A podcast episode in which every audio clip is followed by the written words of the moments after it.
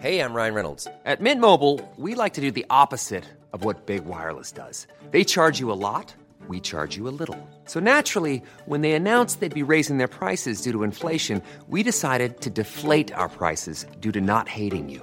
That's right. We're cutting the price of Mint Unlimited from $30 a month to just $15 a month. Give it a try at mintmobile.com slash switch. $45 upfront for three months plus taxes and fees. Promo rate for new customers for limited time. Unlimited more than 40 gigabytes per month. Slows. Full terms at mintmobile.com. Since 2013, Bombas has donated over 100 million socks, underwear, and t-shirts to those facing homelessness. If we counted those on air, this ad would last over 1,157 days. But if we counted the time it takes to make a donation possible, it would take just a few clicks. Because every time you make a purchase, Bombas donates an item to someone who needs it. Go to bombas.com slash ACAST and use code ACAST for 20% off your first purchase. That's bombas.com slash ACAST, code ACAST.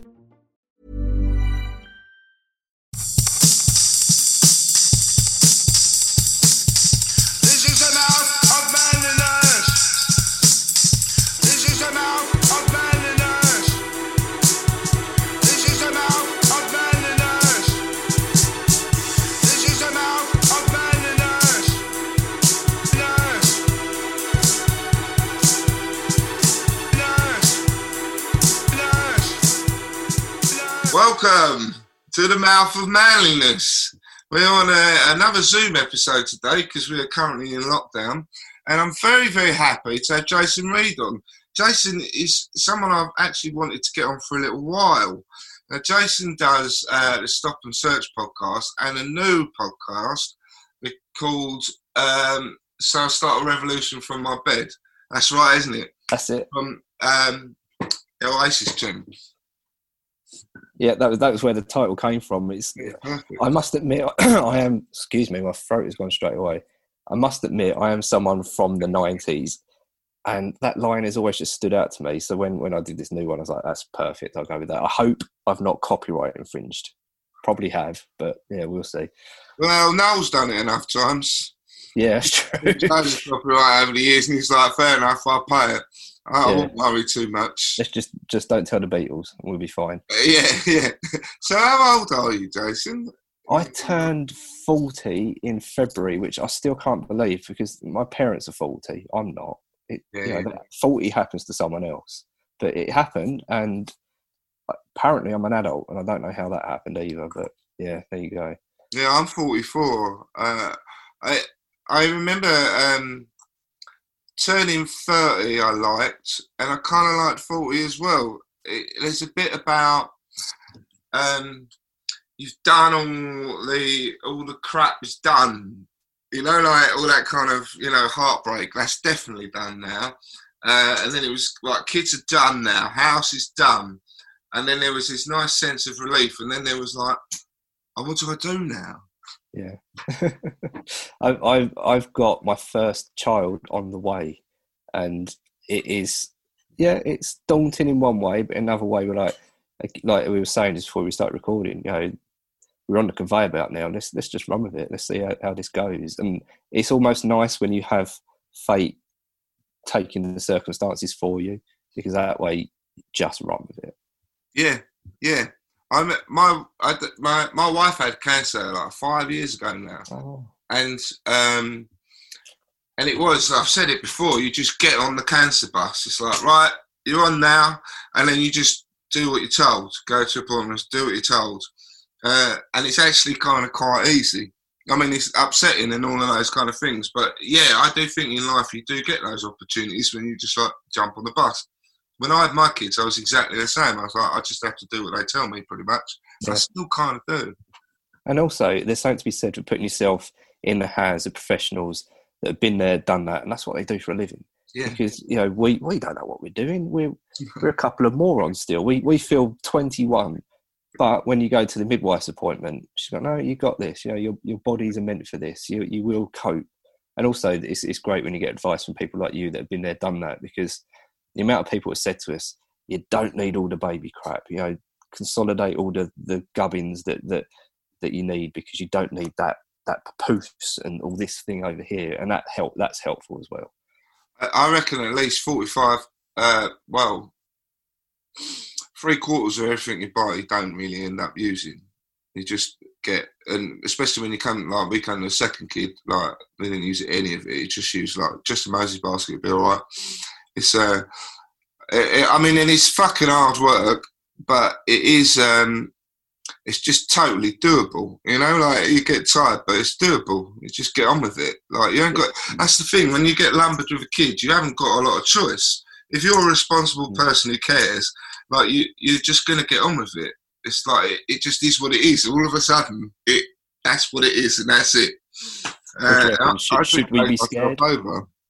Do you reckon we should be scared in this? Should be scared. Yeah.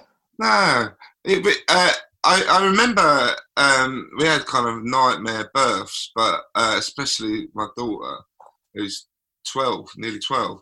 Um, but I remember like the first night getting home, and you're like, "Ugh, "Shit, there's no backup now," and I and just. I, I just because my wife had a cesarean um, the first time I kind of had to do everything, and my, I had loads of time off of work, and I just totally just went, just relinquished myself to the role of dad, and I really got into it. It was all right, you know. I just slept when I could. Um, I remember like waking up like three o'clock in the morning, feeding my daughter downstairs whilst getting through every episode of The Sopranos. Um, and uh, I'm just like, this right. I can do this. It's totally doable. Just There's a part of me because of my illness thinking I can do this because I am up at that kind of three o'clock in the morning shift. And then the other half of me is like, oh God, here we go. Yeah, what drain is this going to put on my physical health? And I don't know what balance I've got just yet. The, the, the mental health is kind of flicking between the two. But I think between us, know, we're, we're, we're a good team. We, we communicate. We never argue, me, me and my partner. yeah, me and my wife don't argue. I think that's going to help, hopefully, touch wood. It does, but I think sometimes if you, what I think, um, like my, me and my wife don't argue. We never really have. Um, but then you have to remember that you've got to say the things you've got to say still. Mm. You know, because sometimes it's like, well, I don't want to have an argument, so I just won't say it. And then with kids, you're like it starts to build up, and you think I should have just said it then because now actually it's going to be really horrible, and we've gone beyond it. So um, yeah, I, I kind of we had to train ourselves to actually talk properly because this can be hard when you're in the fog of children. I'm going to quote you on that. It's hard in the fog of children. That's perfect. I love that. It is hard, but as I say, it's totally doable. Well, I, I used to hate it. So many people who would always, um, they'd be, "Oh, it's beautiful. It's just wonderful." And it's like, yeah, it's not. There's not that much of that. it's mostly like, it's mostly like doing a really hard job Yeah, with a few little moments, and you're like, "Oh." yeah. All, all, all the kind of R moments go on Facebook, and and yeah, it's uh, we're looking forward to it. But during doing it during lockdown's been tricky because we've not Yeah. been able to do any preparation. So that's kind of building up and thinking when we are when can we go out and trial a buggy and things like that. So that's where lockdown's proved a pain in the arse. I just got uh, the I just got a buggy that was fitting a Fiesta. It kind of really simplified it. Like, what one fits in a Fiesta? And then we bought one of those systems where you like you got a bit that you can take them out in, and it will turn into a pushchair. And then by the time they get to a point of being in a pushchair, you're so sick of this massive thing that you've been dragging in and out of your boot and that. Like, I just bought a cheap fold-up pushchair. It's like sorted yeah. sorted. It would like go anywhere. It's like it's just not worth spunking loads of money on it. I didn't realise that push chairs were like transformers. There are there are so Yeah. many that go into like Optimus Prime level contraptions. You know, like, Yeah. how do people handle this? And this is yeah, it's a minefield. I wonder there's so many people out there that literally do that as a job of guiding you through the plan process. Yeah, yeah. And the car seats and all that stuff. Uh, I found when we came, when we had Jude, we just used real basic stuff. It's so much easier. Like the systems and that, ditched them all. Just used real basic stuff. So So. I'm going to rig up a skateboard with just like this rudimentary seat on it and just go like that'll do. That that'll fit in because we got a small car as well. And he's like, yeah, that'll do. That'll fit in there. Oh, you'll end up getting a bigger car. Don't worry about that. when uh, our, our Fiesta got covered in like milk puke and loads and loads of it, it's like I'd rather be sitting a bit further away from that. Right. Okay. So tell me, um, so you you mentioned about health problems. Well, tell me about that then, Jason. You know, like because you've mentioned it, I think before on like socials. Yeah, so every so often, I mean, it's this very week actually that it's ME Awareness Week, which is what I've got. Uh, um, actually, not, or is it next week? I can't remember. But it's it's one of those things. I'm still not comfortable talking about it in, in one way because you constantly feel like you're taking a run up to it, um, Right. and also you just don't know how much you are talking about it, and you don't want to be defined by it. You know, first of all, I'm Jason, this this weird div, but then I've written for the Independent about it. I've written on Virgin about it. I wrote a piece for Virgin years ago saying that Richard Branson put me to sleep in his house because we did some filming for the Culture High, which is a documentary that I produced. And I was so knackered during that filming schedule because it was two weeks of just solid schedule. yeah. And by the time we got to his house, I was absolutely exhausted. And as we was interviewing him, I started to fall asleep. And famously with ME, your sleep pattern goes out the window. Uh, so I wrote about that. And then there's another piece I've written recently. I oh, I was I was in the metro that I just wrote, wrote a piece on the quarantine diary and how it affects me. So Emma, and also I've done a Pips podcast, Scroobius Pip. Um, last year I did ME awareness for him, and it's it's an illness that I think best can be described of it's like having flu constantly, and the worst case of flu you've ever had, um, but without knowing the reasons behind it, because the the funding isn't there to to work out what is going with ME. I've had it since the age of eight, and I'm now forty Really, really. and it, it's, it hasn't progressed. It's, it's still exactly the same. It's still shrouded in mystery. It's still shrouded in stigma. And the amount of people that say, "Oh, you're just a bit tired," Yeah, yeah. um, and you get jokes, but yeah, you are the the the the illness that gets angled at. Prime example, Ricky Gervais. I love his work, but he has done some stuff on ME that isn't great. Um, and there's someone else as well, another comedian that's always angled at ME, and it's just not understood. So people like me that are a little bit more on a public platform because of the channels I've got, I feel this responsibility to go, well, look, I'm a person first. This is what I need to talk to you about about the illness. But you don't, you never quite know when to get the balance right because am I talking about too much and I'm now being defined by it, or am I not doing enough and not helping out the people that haven't got a voice? Uh, and that's the constant battle that you have in your head of just what is the right amount of talking about it which I imagine is the same for mental health and why you do this podcast. Yeah, I um, I guess for me, it's like if I've got if someone's asking about it or someone talks about it, and I'm in earshot, I'm kind of there. Like I, I feel some responsibility to kind of set the record straight a bit, uh, and to get people understanding. Um, but it doesn't massive. I, I, I don't really feel it as a burden. But then again, I'm a bit of a born again you know mental health evangelist it's it's it's been so part of my journey has been and getting better has been realizing that not talking about it causes the problem Mm. so it they've kind of gone hand in hand. Um do you know eddie eddie had uh, ME No, yeah and it really it had him really badly and um you know and it really shook his mental health. Uh we've talked about it quite a bit and uh he's not long kind of maybe in the last year kind of seen it off. Um my brother-in-law has suffered from it for a long time. I've never known anyone to suffer with it as long as you have though yeah, But- quite often you do find it that it is longer term. I don't want to be foreboding, but the people that I know haven't tended to make any recovery from it because there's there's there's some examples out there. Um, someone close to my area called Jessica, who runs a place called World from One Room. Um, she's had it most of her life, and she's confined to a bed. And you find that there's, there's there's just the various different degrees on the scale. I've gone from being bedbound to housebound to managing to get out to manage to do something and then regression again. And it all depends on how much you do. Yeah, yeah there's if you get overconfident and you go, okay, now I've got this, chances are you're going to go crashing back down again. That's why you find a lot of athletes get it. Like Roger Black famously had it. He was, I, I don't know if you remember Roger Black, he was 400 meter runner in the Olympics in about 92, 96. Yeah. Uh, and it's again, you, you overtrain and then your body almost starts to break down. And that's what I found is that I, I'm someone that pushes and pushes and pushes myself. So, prime example, I, I trained in karate at the age of four. Uh, and it was it's a, it's a style called Kyokushinkai, which is if you Google it, uh, it's got this.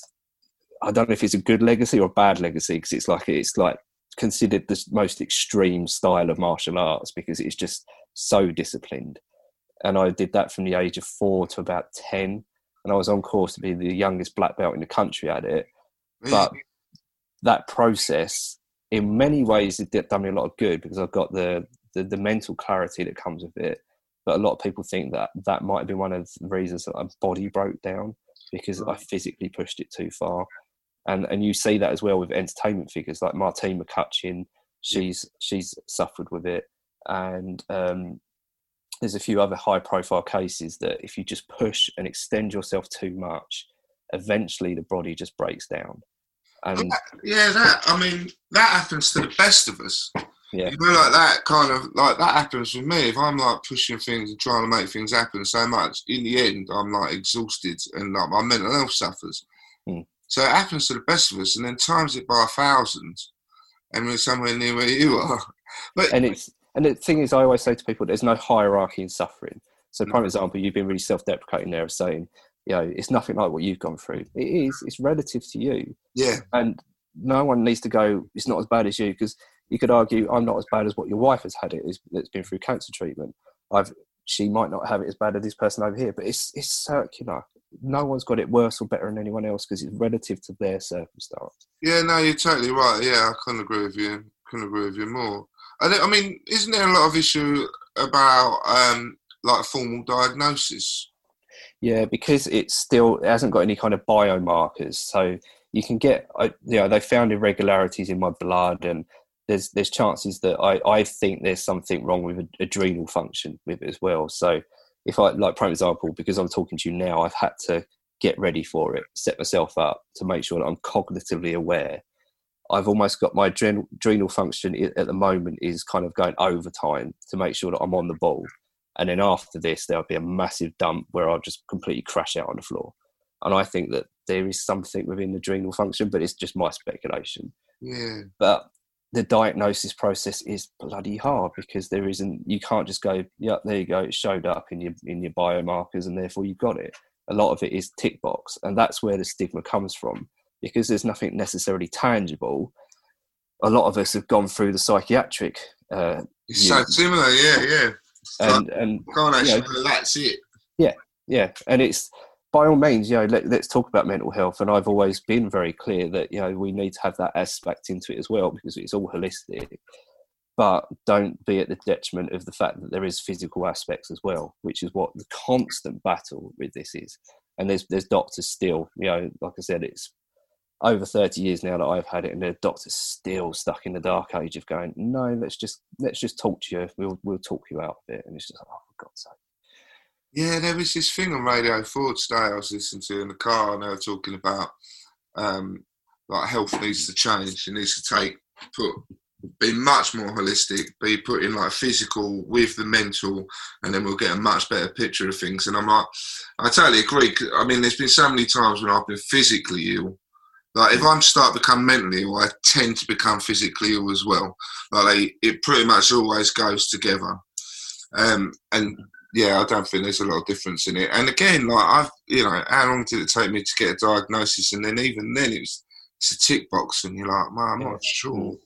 and that's why you know com- points of comfort are so crucial to everybody i find but especially people that have been through similar situations to this and, and just get a cheap plug in there but this is why the, the new podcast that i do the so i start a revolution from my bed it's all about mindfulness in, and i use that in air quotes because it's, it's almost become an overused term uh, but it's about making sure you look after yourself Yep. and because a lot of people i mean I, I think you're probably the same is that quite often you do think of others put others first and don't necessarily have self-care correctly so for me the evening is a, really crucial point of my health of getting all the decks clear having points of comfort and relaxation comfort films comfort smells and just indulging in yourself and not in any kind of nasty, horrible way, just in a draw the curtains, let's have some care. And that's what this new podcast is about. Is like, what's your favorite comfort film? What box? You know, you mentioned The Sopranos.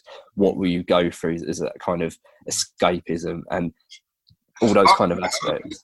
I really, I agree with that, and I totally agree with, um, you know, like mindfulness and that kind of thing. I actually, I think most of the things that you hear. Uh, kind of banding around around these kind of topics and the ways of getting better. They all sound cheesy as hell. Yeah. I don't know. I don't know. One day someone's got to come up with a, a much cooler way of phrasing it all. But um, even if one doesn't work completely, there'll be elements that will work. Yeah. I, I totally believe in the um, yeah. Stop being so hard on yourself. You know, like yeah, yeah. just let yourself off. Give yourself a bit of space. You know those kind of things. But um, I remember uh, I was having CBT and the guy doing it, it was brilliant. Um, but I was kind of gone beyond CBT a bit by then. Um, and he's saying you need to engage with your core beliefs. Yeah. What the fuck are my core beliefs? Like, I don't like sexism or racism. You know, like, I don't have core beliefs. He's like, no, no. Um, and basically, it boiled down to doing the things that you like doing as often as you can. Yeah. Because they make you feel better and they make you feel good about yourself. And and you're like, just say that. That's so Yeah. obvious, but it's true. Especially when you've got you know kids and everything, and you it's busy. But there are there are opportunities to take that space. I, I found this completely in in the lockdown period. There's there was a lot of people that are you know normal people in again in air quotes that really struggled. They you know they've been on social media going right today's been a really bad day, and of course you've got other people going well I've been you know I've you know look at this person over here that's been housebound for thirty years they're not complaining. Again that's not how it works. You know if you've had a life of relative normality, of course you're going to feel it being in lockdown. So I've taken it almost as a bit of my duty for someone that has been in their own surroundings most of their life to just not try and help because that's patronising, but just try and the things that I've learned, try and bestow that on others. So if you if you have been in the house all day, still try and make relaxation an event. Get yourself set up for it. Don't just squander it on the phone on the sofa, flicking through Facebook, going, okay, now it's time for bed. Get everything done. Get showered, whatever you need to do put lock yourself in front of the TV, watch something really cool, or stick earphones on and lose yourself in music. But set yourself up for a relaxation event. Don't just squander it. Yeah, like I separate. You know, like I often think, well, I want to start my evening now. I want the kids to go away, and I want to start my evening. Yeah. and like it's the same kind of thing. So, what's pretty cool though is that you've this you've had this illness for most of your life, but then you were just telling me some of the amazing things you've achieved and done. Like you know, in spite of that, you've still managed to achieve. Because I was didn't do you write for Huffington Post? I saw on your um on your uh, Facebook thing and Vice as well. Yeah, so I mean, again, I've been really lucky. things. Like, yes, so some of the bylines I've had have been The Independent, Vice, Huffington Post. I think written for the British Medical Journal, which is just, again, absolutely bizarre because I had no education, literally didn't go to school because of the illness. And then I wrote it for the most prestigious medical magazine in the entire world. it's just, it doesn't make sense to me even to this day. And it's, it's one of those that I use the, the swan analogy. So you may be floating along the surface all serene, but underneath is a frantic paddle and that's what this, this is what it's like is that i've got i've got some great accolades and i've been so lucky in some of the things i've done the films that i've been involved in one of them was long listed for the oscar um, i've worked with so many you know well-known faces but how the backstory behind it is a very different story to the sheen that's on in the front of it yeah, so my, you know, my mum and dad are so proud of, you know, oh, he's done this now, he's done that. But then it can almost be detrimental because then if you get someone that's a bit cynical, they go, well, if he can do that, why can't he do that? And, you know, why has he not managed to come along to my birthday party, but he's just managed to produce a film that's been in line for an Oscar? Things like that. well, that pays the bills, doesn't it? It's like your party don't pay the bills, mate. well, a lot of what I do, because of you know, and no doubt we'll get onto it with drug policy and things like that. A lot of it is actually voluntary. There's not much in the way that because this is this is the other aspect that I eventually need to get around to addressing. and it's something. Funny enough, just before we went and we on air, um, there's a comedian called Jacob Hawley that's that does podcasts for the BBC, and he's got a new one out about um, jobs and what's going on in the jobs market now that you know Corona's hit. Yeah. Um, and I tweeted him because I've had connections with him for a little while, and I said to him, "Are you inter- interested in something within the disability and how can we carry the conversation forward with people with non-standardized health how can we make sure that they have a place in the workplace because this is what i found is that quite often you can take single jobs or you can get a little bit of this for example I, am having a ball writing for Podbible with, with stuart whiffin uh, and that's what one of the things i'm really really enjoying at the moment Yeah, I'm, I'm sure you. I'm sure we talked briefly about that before, like online. I thought you were doing that. yeah and, and it's i, I cover um, podcasts with a social conscience so ones that are out there to start a conversation Yeah, um, and with the with going back to the job aspect is that again because of my health i have to be a lot of times remote based. I can go into london uh, if i if i've got the right conditions. But how can we make sure that when we come out of lockdown that we are still enabling people with disabilities to have a place working and that they're catered for? You know if we're not able i can't do nine to five. So what can we do that's task based? What can we do that is really thinking outside the box of working environments remotely but also making sure that we don't have this rigid time frame and having something that's more conducive to everybody and that's the next conversation Oh, yeah. I, I think it's a good. I think it's a completely right conversation to have. I was. Uh, I have um, psychotherapy on Monday mornings, and that was the conversation we were having actually. Because I'm doing all right, we'll generally just have a bit of a chat sometimes, and it was about actually what some some good things have come because have come about because of this uh, virus. You know, like people, it shows that we can get on with things, and uh, people can work from home, and we can be a bit more inclusive with people because of that. And um, hoping that some of those messages will carry on forward. So, for example, yeah, task-based working. Have you done what you need to do? Yeah. You know, you don't have to be at the computer at nine o'clock Yeah. to do it. You can have a rest in the middle of the day. I've had similar things with my work because of my mental health. Those kind of conversations have had to be had before, and I have to make some concessions. and, and that's crucial is what you just said there of having a rest at times you need it Yeah, because if you give me a job to do i will get there but you you don't want to see how i get there because it will be by hook or by crook and crawling over broken glass but it shouldn't matter. I, I mean, if if you're looking at just what the outcome is, and your boss, the, the guy upstairs, wants that, and you Yeah. produce it, then what does it? It shouldn't matter to them particularly, as long as you're being looked after as you need to be. and, and that's why we do need to have that conversation because like you said corona has shown us that we can't we can do things different so let's carry that forward Yeah, yeah. I hope we do learn some lessons from all of this because it has shown like overnight everyone changed their way of working and the world Yeah. still went on, and suddenly it wasn't just about the economy. God that's crucial yeah It's like you know, we'll just. I just fear that we'll go back into this. Well, let's all worry about money again. And now, and it's just almost like everyone's been told like.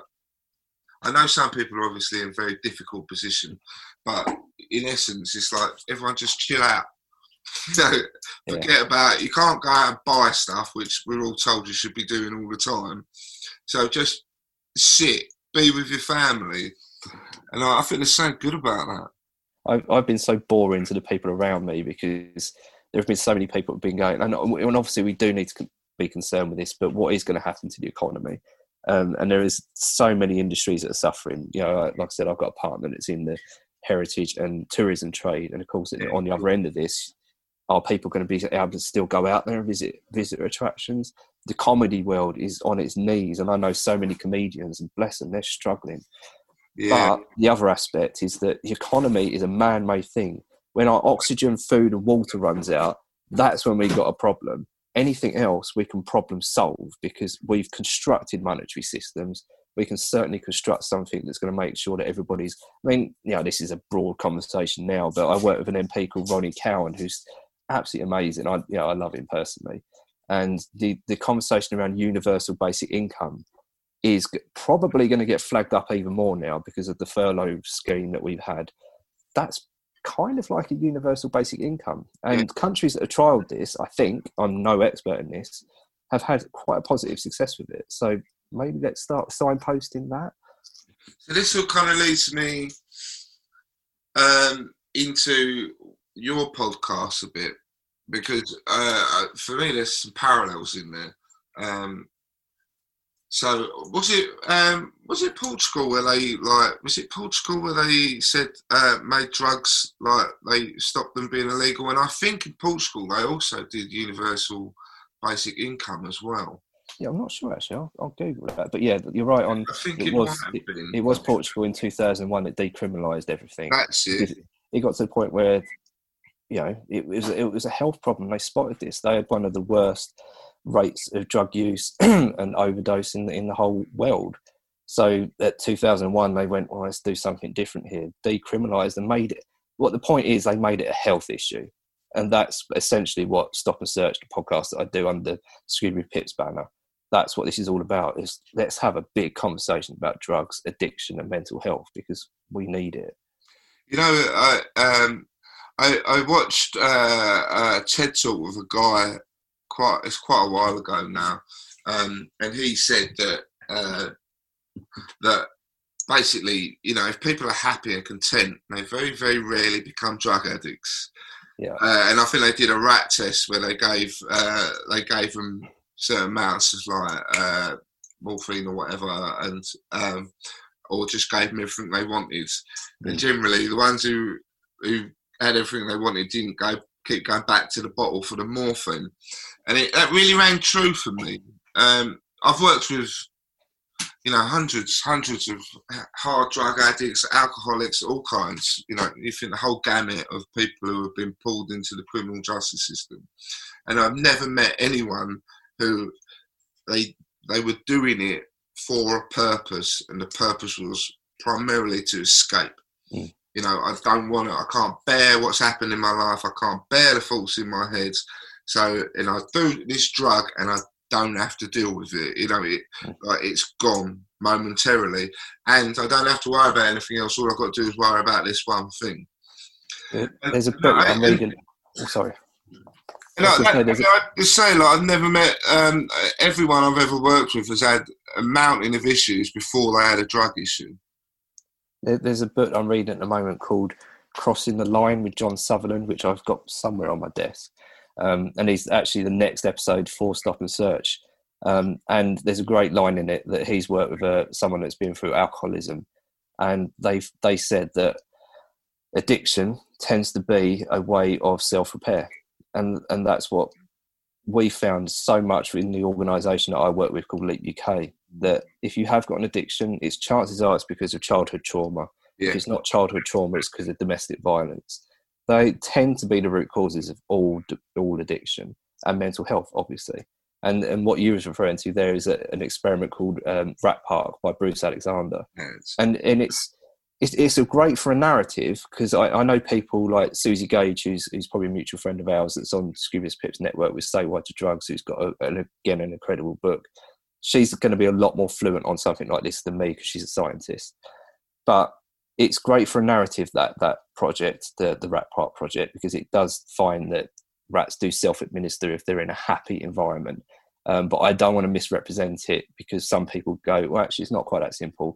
But you know, for a story, it does work. It really does demonstrate what goes on. And I think the TED talk that you're referring to, I think, is from Johann Hari, who is a friend of mine, um, a journalist. Crikey, yeah, I think I've watched. I've watched a lot of stuff like that. Though I'm quite interested in it. So it could have been all kinds that I watched. And is, he's written two books, one called Chasing the Scream and one called Lost Connections, which I totally recommend reading because they, they really do make a perfect case of how society needs to look after everybody or else we do have addiction. It's that simple. If, if you are not being looked after because of your mental health, if you're not being looked after because of your physical health and you're going through domestic violence, you're going to seek ways of, of trying to self repair and self heal. And alcohol and drugs are going to be that route. Uh, I totally. I bought into it for. I drank solidly for ten years. Uh, took all manner of drugs, and um, and all of that was just because I couldn't deal with it. I couldn't deal with it all. Mm. It was. It was like, oh, well, I feel better. I feel more confident. I don't feel like so such a piece of shit. And then he was like, well, I do it all the time. And it was all because of that, you know. It was, that was Yeah. the whole reason why was because I was mentally unwell, really. Um, and yeah, it took me a long time to kind of. It took, I just had to commit to um, getting better. And and you find that as well that uh, once people realise that a normal life of sobriety can be rewarding, then it gets to the point where they go, actually, no, the addiction isn't serving anything for me now. Therefore, I need to make the changes because they found their their route into that. But you can't force someone to go right. Here you go. Here's the law saying you can't use this drug because it's bad for you. Get into rehab because that just doesn't work. People need to find their own routes there through self repair. Yeah, I totally agree. I think that applies very much to mental health. So you can't tell someone like, "Oh, you just do this," and then they go ding better. Yeah. It just doesn't happen. Everyone has to get to their own personal point of "I can't do it anymore." And there's always a reason behind it. There's always something, Yeah, you know, whether it's just chronic anxiety and and alcohol or drugs mean that you're escaping your own reality for that brief moment. Or it's a case, as I said, domestic violence is a massive one within this. There are so many people that, especially now in lockdown, that are going through absolute hell. So Yeah. what do they do? They can't get out. They need escapism in some way. Possibly EastEnders and Coronation Street isn't cutting it for them. Mm. So therefore, there's the bottle over there or the line of cocaine over there. It Yeah. just it, when you look at it laterally, addiction just makes perfect sense and it's logical. yeah, yeah. Oh, that's that, exactly that. That's kind of point I've made many times. Like, why wouldn't you? Yeah. You know, it's so simple. Um, all right, scoring drugs can be a pain in the ass, um, but especially like alcohol. Alcohol's uh, it's a much worse drug than most other drugs, uh, but you can just go anywhere and buy it, and people don't even look down their noses particularly. Um, and yeah, and there it is, boss. Problem solved within a moment. I'm going to go, I'm going to read you some stats here because I mean I, I don't like doing the whole uh, drug comparisons because quite often people do go well alcohol is, doesn't count as a drug for one which is just you know again face palm Yeah, Um, but the other thing is that it's just so readily available that people just don't realise that how how much harm it is doing. And you do get drug apologists that are going, "Well, no, I'm all right having a glass of wine. It's them lot over there that are on cannabis or cocaine that are the problems to society." And also, I mean, and it when we it's it's a hierarchy of stigma. People associate heroin with the worst drug users, and we use the J word, junkie. That's what they think. And then you got the cocaine users, which we tend to think of middle class and up uh, above, because that's that's been trumpeted in the press as we speak. Yeah. There's this whole rhetoric at the moment of middle class drug users are the, the bane of society and causing county lines, which again is, is not reflective. And alcohol tends to get out, uh, get out of jail free card. But here you go, here's a stat, and this is again from crossing the line with with uh, John Sutherland. Alcohol related harm costs around about 52 billion a year to this country. That's 52 billion. yeah. That's what alcohol is doing to us, and yet we're not doing anything about it. We're still getting. I mean, I've seen adverts on social media going, you know, you have a drink, have a gamble. This is during lockdown. How's that? Yeah, I know, I know. It's crazy, and it is. Um, I remember um, uh, when I first started working in probation, and uh, um, someone someone I worked with was saying you know, someone was um, withdrawing from heroin, uh, and he was like, "No one ever died from coming off of heroin, but people die from coming off of alcohol. It can kill you." It's like and that was really like shocking to me at the time because it's like, well, no, but that's heroin. Well, that's like the worst drug in the world ever, and everyone dies on it. And it's like, no, more people die on booze. yeah, uh, alcohol related harm is one of the worst we've got because it's a it's so widespread, and b you know we we just don't take the harm seriously because we do we've be, we've got this arbitrary mindset of what is harmful and say alcohol's right down there because it's legal in quotation marks. And if you look at the Lancet, which was um, produced by uh, Professor David Nutt, he did a harm scale of what we really should be looking at. And it's done in multi criteria. So harm to society, harm to individuals, cost to society. And alcohol is right up there, it's top um, because of just what it does. And then you've got things like heroin, which are kind of slightly middling. Cannabis is right down the bottom. And yeah, you're right. You know, heroin withdrawal, you know, is, is obviously terrible and bad, and and people should seek help professionally if they're going to do it because there are ways of managing that. There's there's really good ways of managing heroin addiction, but certainly don't do anything if you are on a drug currently. Don't stop overnight on your own.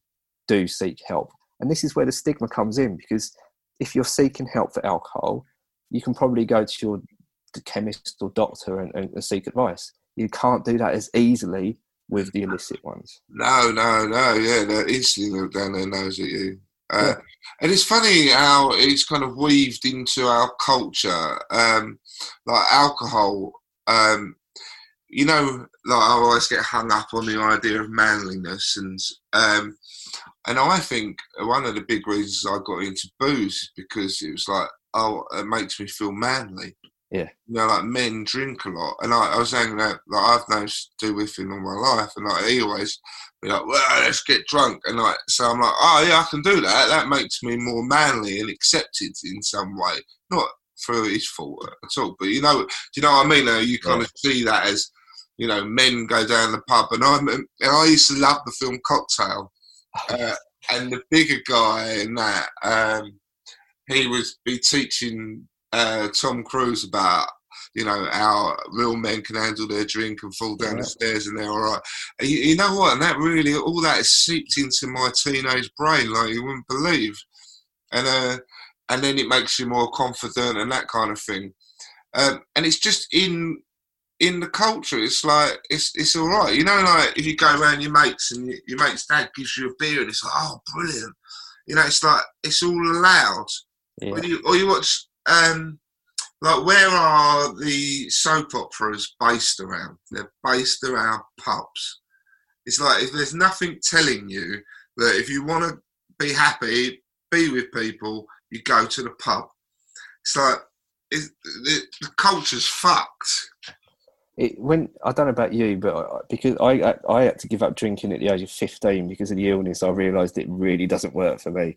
Mm. I've only got to have half a beer, and I am absolutely not even wasted, but gone straight to the hangover period. Yeah. So I've had this spectator's position on alcohol culture pretty much my whole life.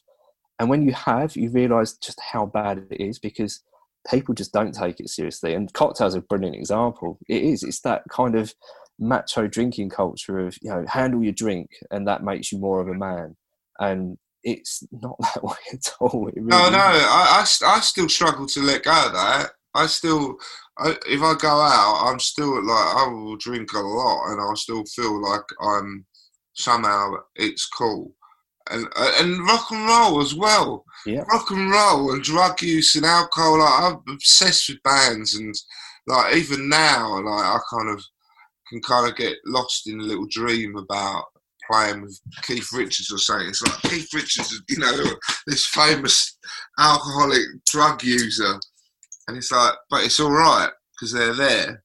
Yeah, and it's it, out, the music industry is a brilliant example. I was, even though again because the honest, I, I was a gigging musician from 2000 to 2009.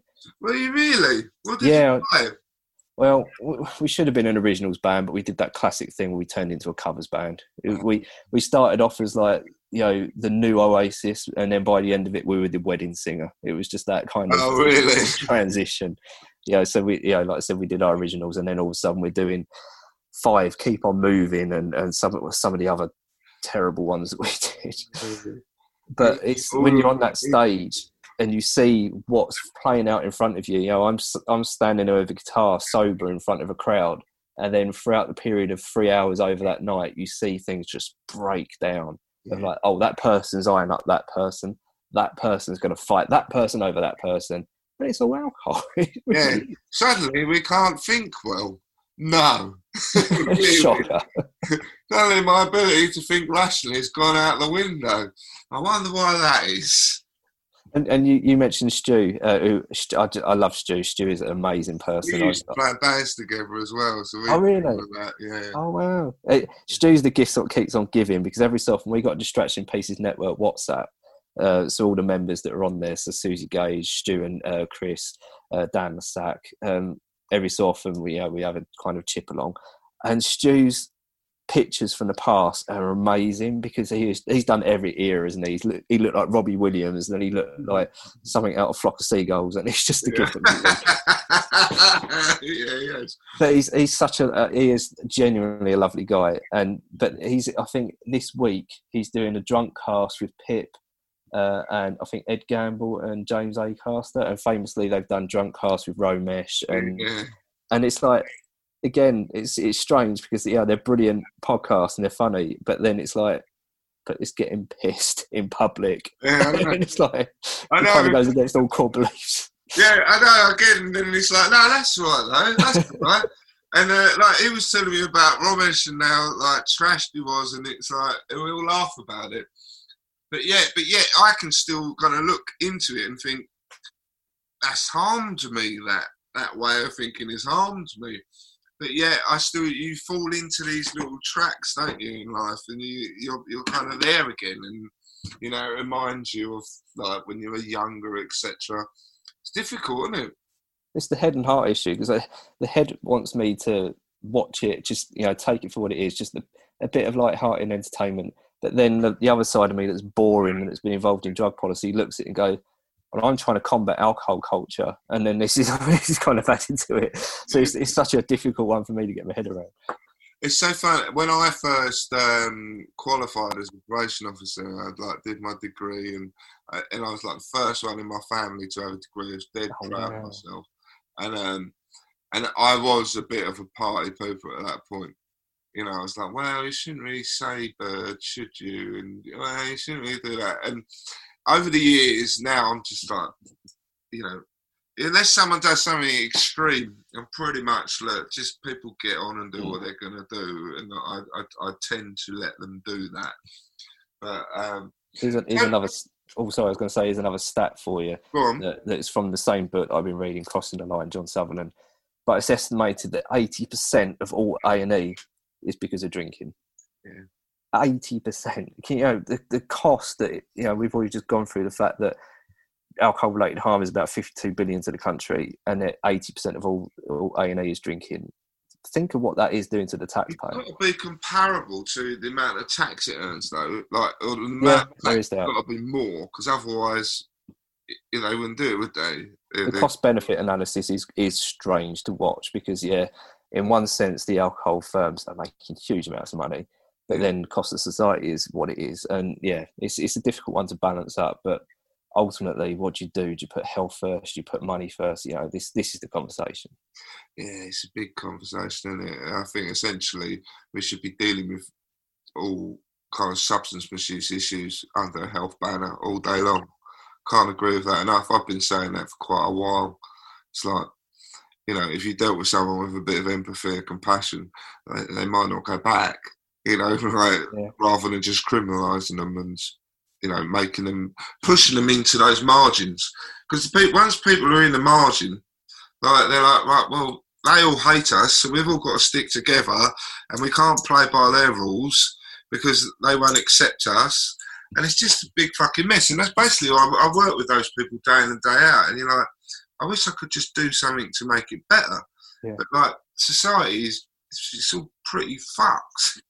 this is why I'm fascinated in your job because you do see it, and, and the organisation that I work in is called Leap UK, so it's Law Enforcement Action Partnership. So it's people that have been undercover. So my colleague Neil Woods is quite high profile. He's written two books. He's always on the telly. Um, he was out there trying to infiltrate the drug, the drug gangs to, to you know to shut them down. He, he says himself that he only made the lives of the vulnerable more unbearable Yeah, someone like you that's a probation officer that's that's seeing this that people have been through you know the worst of society the worst of their lives potentially with substance abuse and or misuse because I hate saying substance abuse because that, that insinuates that they're doing it wrong, which is just again it just doesn't work that way. yeah. Um, and you know, so someone like you that's on the front line seeing it, I'm always really intrigued of what it's like. it's just um, where uh, like basically with kind of county line issues, um, and they say, oh, they're just selling them to like middle class users. Like that's not that's not true at all. Uh, they're selling them to, you know, like the county lines are doing their best in the um, like the coastal towns where you've got the most poverty. You've got people who tend to go there because they've got nowhere else to go. They're desperate people. Um, and it, it is, they're basically selling drugs to people who use drugs. And most of those people are like hardcore drug users. You know, they call them nitties. They're like, they're the people who are strung out on drugs. They're selling them to them. They're not selling them to like, they're not selling crack to posh people. That just mm. doesn't happen. It is, it's like, it's another, another level of society that most of us don't see. Yeah. And that's, it's them so getting fucked over. And the people who are supplying it, um, are normally giving it to like teenagers, they're then they're the ones that are getting nicked. It's not the people who are actually holding the drugs, like the people higher up. So they're just nicking all the, the poor kids who are selling to the poor users. And it's like again, it's that pushing them into the margin. It just it's, don't work. It's typical enterprise that it's always the lower rungs that are the ones taking the most risk. Yeah. And the higher ups are the ones that are getting the most reward. Yeah. we're finding that with county lines all the time. And just if someone doesn't know what county lines is, just briefly describe it. So you've got the drug model, you've got the Mr. Big, they're the ones getting the drugs. Then they're pushing it down the line to teenagers that are going out, as you said, to seaside towns and, and, and country towns. I live in Kent, you know, it happens around here. And yeah, the kids are the ones doing the dealing, taking a risk, not only from law enforcement, they're taking a risk from a pounding from other rival gangs. So this is a real their own gangs. Yeah, yeah, exactly. If they do it wrong, they're, they're actually affiliated. They're just uh, like drones. And it, and this is where knife crime comes in. You know, this is all part of it as well. You know, there's territorial battles and things like that. Although that, you know, there, there's a there's a journalist called Max Daly that writes a Vice that likes to contextualise that. It's like don't lynch completely on county lines. Youth violence tends to be because of lack of opportunity and territorial battles as well, which completely obviously. Um, but knife crime and and drug uh, and gun crime does go hand in hand with the drug trade. You know, it goes without saying. And it has. And and we're not doing anything about it. You know, we can't touch it. Someone like Neil Woods and, and Nick Castle, who are two of my colleagues that are undercover, you know, they were there. They're living the life of the TV program. You know, so like uh, I've never watched it, but in Line of Duty and things like that, they lived that life, and yet they're the ones saying we're not touching the drug trade. You need to do something different. Get it into the hands of regulations so that we can actually tackle this from a health position.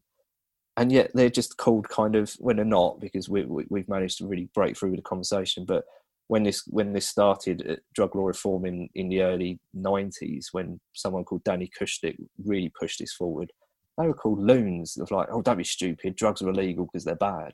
But now we got to, we got to the point now where there's so much evidence that the chances are you're kind of a little bit behind and dare I say it, stupid if you're not caught up to the conversation of why a health based approach is the way that we should go. And that's heartening in itself. I, I agree, and I think like um, you know, even with the Americans, kind of like the change of cannabis laws there, I think that's made a huge difference. And I, what I see now is everyone's like, "Well, it's virtually legal, isn't it?" Hmm. And you're like, "No, you'll still get nicked." And if you piss, if, if they're after you anyway, you're going to get done for no matter what you've got. Um, it's funny because um, I, I know quite a few police um, officers, and I've often, and not not all of them by any means, but I've often been shocked by how unrealistic they are in their attitudes to things. It's like if you smoke a joint, you're a drug addict. Yeah. You know, um, and how could you let your life fall away like that?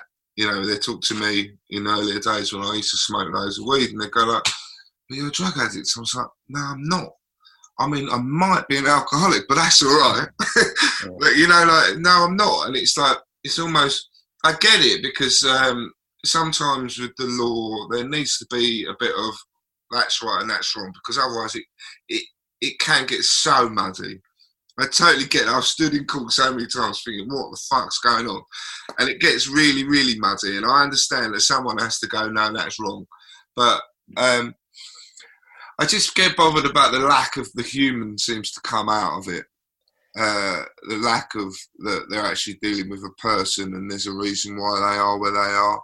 Uh, and and I think people with mental health often don't do that well sometimes with Yeah. the police. If you haven't got a compassionate officer going in there who understands a little bit, then you know they, they just don't get a good good deal by the police. You get put in a cell and that's it.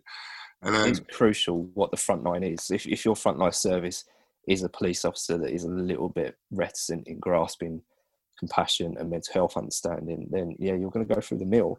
But if Yeah. you're front, if you're as again going to the doctor and going, actually, I might need a little bit of help, then you know, hopefully we can get somewhere. And, and you saying about the law setting precedent, um, just to get really geeky on you, yeah, go on. there's there's a, there's a chief constable, or former chief constable that I work with called Tom Lloyd, and he's really good on this point because he, he's you know he's out there doing speeches all the time, and he makes the point that there's two kinds of law. We've got mala in se, which is Latin.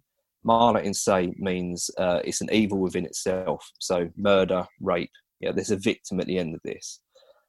Then you've got mala prohibitum, which is a state-sanctioned law. So you know you can't do that. You know, don't don't walk on the grass because uh, don't put that in your body because so there's ways that the law differentiates we know how to kind of segregate the two so originally when the misuse of drugs act in, was conceived in 1971 they put it in a mala prohibitum of going right we think this is immoral because we don't want people to be using bad things so therefore we're now making it illegal well you can turn that on its head of like well you, what you've actually done there is you've essentially and tacitly made addiction illegal.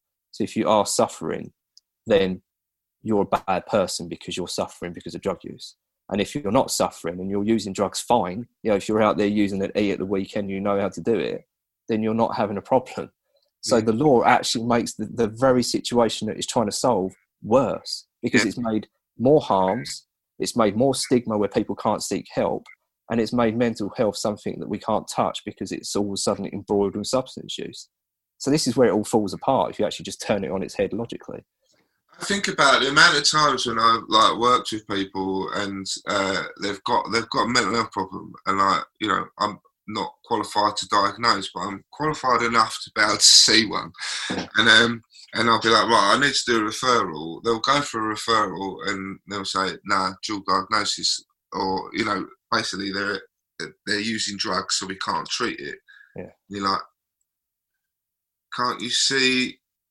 surely can't there, there must be a link there and it's like well how you know well then basically no one's going to do anything Mm. It just fucking drives me mad because it's really simple actually the mental health worker could, could probably make the most headway in that point you know it just just just a couple of sessions might make a big difference they're no we can't you know because it's cash linked isn't it It's, it's like that whole analogy of putting the cart before the horse. You see it all the time in judge uh, judges' courtrooms.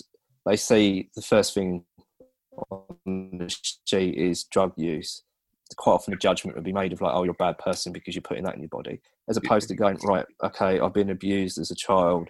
I've been a victim of domestic violence, and therefore my mental health is in a poor state. I've sought my way into this because of self healing and self repair, and it's not worked." you know, let's just be a little bit more forgiving, understanding, and compassionate. It doesn't take much. And we all know that it has better results. We mm. all know that care and compassion works better than the stick. So why don't we use it bet more and better and fund it better? Because that's the other thing. You, I mean, you probably know better than my, mm. me, but the funding into these streams are just not there. We put all emphasis on law and mm. order and not enough on, on holistic health. Yeah, yeah, and not a lot into rehabilitation. Is like, yeah, I've been first hand knowing that. We are. I, I, we're coming up towards. We've done over an hour. Oh, blimey, have we? It, I know it's nice, isn't it? Goes quick. and like just enjoying the conversation. It's been lovely. So what I'd like to do, I tend to try and keep everything to about an hour. Uh, what I'd like to do is kind of finish up with some um, handy hit uh, tips and hints. You know, like you were saying earlier about uh, stuff that you're doing on this new podcast. Some tips that people can kind of take away with them. I would like to finish on something like that if I can. Yeah, sure. So, so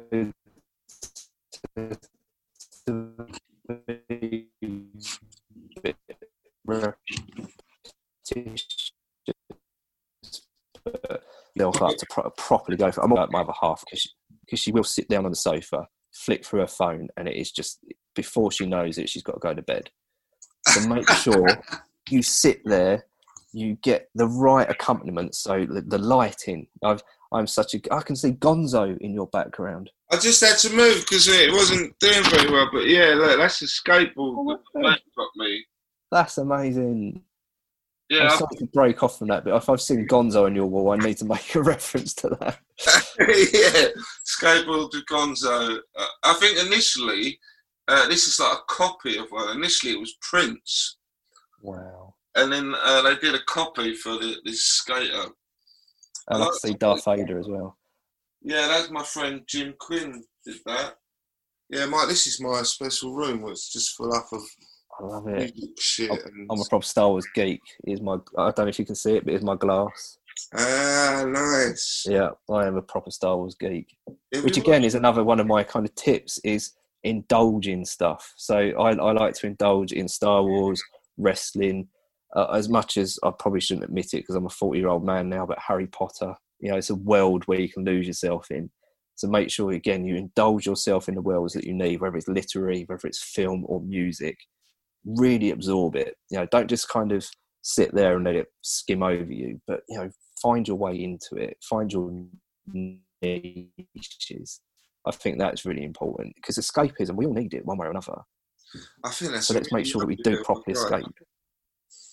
That's really, really nice, and it's really, really simple. Like indulge yourself in things that aren't going to harm you. Yeah, because again, you know, we can indulge ourselves in food. I know a lot of people that have got food addiction, and, and that certainly is something that's on the same scale as drug addiction. Absolutely. So it's diff- it's difficult to kind of, you know, by all means have the right accompaniment. So if you do need a nice drink of some sort, where it doesn't have to be alcoholic, you know, have that around you as well. But you know, try and have that not necessarily as the forefront. Have something that's a little bit more holistic. Again, I keep saying the word holistic. But again, the lighting I've got is, is so geeky. I've got star projectors. I've got um, uh, Northern Lights lava lamp and it looks like the Undertaker's entrance every time that I sit down at night because it's just kind of lights everywhere. But it works for me. So if you can do that, smells as well, indulge all the senses. So I've got smelly candles that uh, that are manly. I assure you, they're manly. I've got um, one that's redwood. Don't matter. yeah, I, I don't. As a rule, don't like floral because because I get migraines. I find the floral really kind of set them off. So I like woody stuff, and there's one I've got that does kind of smell a bit like WD forty, which is quite nice. So if you can set all your senses up, lights, smell, taste if you need it. You know, at the moment I'm a little bit addicted to Milky Bar, which I don't know where that's come from, but I've got through I think about 30 bars during lockdown, which is unusual for me because I don't normally go down the, the eating route. But that, that one, yeah, I don't know how that's happened. But just again, just really indulge yourself. And also, there's a, I think there's a right balance, and this is what the, the podcast So I Start a Revolution from My Bed's about the balance between being nostalgic and if you can remember the good times. So, remember the holidays that you've had, the simple things like the toys that you used to enjoy playing with, if you mm. did have a good childhood. If you didn't have a good childhood, obviously don't go down that route. But also don't be too nostalgic where you're not looking forward. So try and position yourself where you do go, okay, I've got this coming up. That's going to be cool. I'm going to focus on that. So at the moment it's difficult because of lockdown, but if you've got a comedy event, a gig, a music venue that you really want to get back to, it's going to open up again. It will We'll get there. So focused on what that's like. Remember what that environment is like. Feel it, taste it, and you will get back there. So keep focused that it will happen and you will get that entertainment street back. Yeah, I like that. There's a difference between uh, like reminiscing and melancholia. Yeah. You know, like uh, yeah, it's all right to reminisce about nice things, but as long yeah, then don't take those links into bad things. That's what Yeah. I'm habit of doing, and I'm kind of training my brain out of that now. Oh, that's great! I love that. That's a brilliant ender. I think Oh, brilliant. really like that. Eh? Indulge yourself, and why not? Yeah, make sure you do as well because I think you've earned it definitely with what you all what you're doing on this and the fact that you're now an ambassador is just incredible. That's amazing. So make sure you indulge yourself because you've earned your rest. And that's the other thing. If you can earn your rest because it's so much more rewarding if you have done something. Go, okay, now I can sit down and ease down. Because quite often in in times like this, it can be a little bit of a strange dynamic because you're in your own surroundings, and again, I'm used to that so if you can do something of like, okay, I've, I've achieved, don't have to achieve every day because don't put unwarranted pressure on yourself. But relaxation is always nicer when you have kind of done something. Yeah, that's why I've been like decorating. And I'm like, I might not start early and I might not finish late, but I've achieved something and now I can have my evening kind of yeah. thing. It does work. I totally, totally agree. And one last point is you've made a perfect example there. Do things at your own pace. Mm. because it's so easy to kind of go by what you think the world's pace is. And for people like me, that does not work. I can't go by the world's pace. So maintain your own pattern. You know, make sure that you do what you need to do, the way you need to do it, and at the times you need to do it. That's crucial. Yeah. Oh, that's great, man. I'm going to leave it there because that was perfect. Oh, brilliant! Thanks that. Thank you so much, Jason. I really appreciate it. It's so cool to get to speak to you. Yeah, uh, finally. So yeah. natural and easy. It's lovely. We'll have to catch up another time. Yeah, definitely. That'd be brilliant. Uh, and I'm definitely going to be in contact with you of various different projects and things as well, if that's all right. I'm always up for getting involved with things. Always. Yeah. Always. Anytime. Oh, thank you, man. Thank right. you. Thank you so much for having me.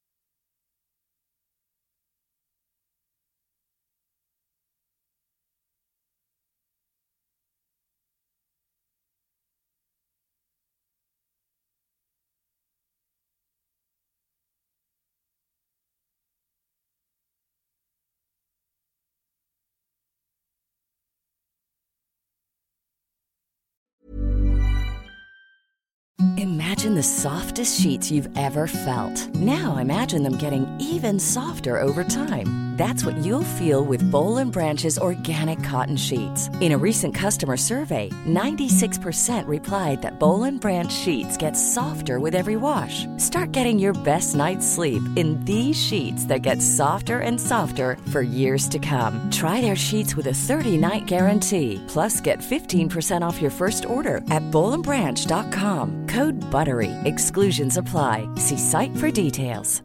Even when we're on a budget, we still deserve nice things. Quince is a place to scoop up stunning high-end goods for 50 to 80% less than similar brands. They have buttery soft cashmere sweaters starting at $50, luxurious Italian leather bags, and so much more. Plus, Quince only works with factories that use safe, ethical, and responsible manufacturing. Get the high-end goods you'll love without the high price tag with Quince. Go to quince.com/style for free shipping and 365-day returns.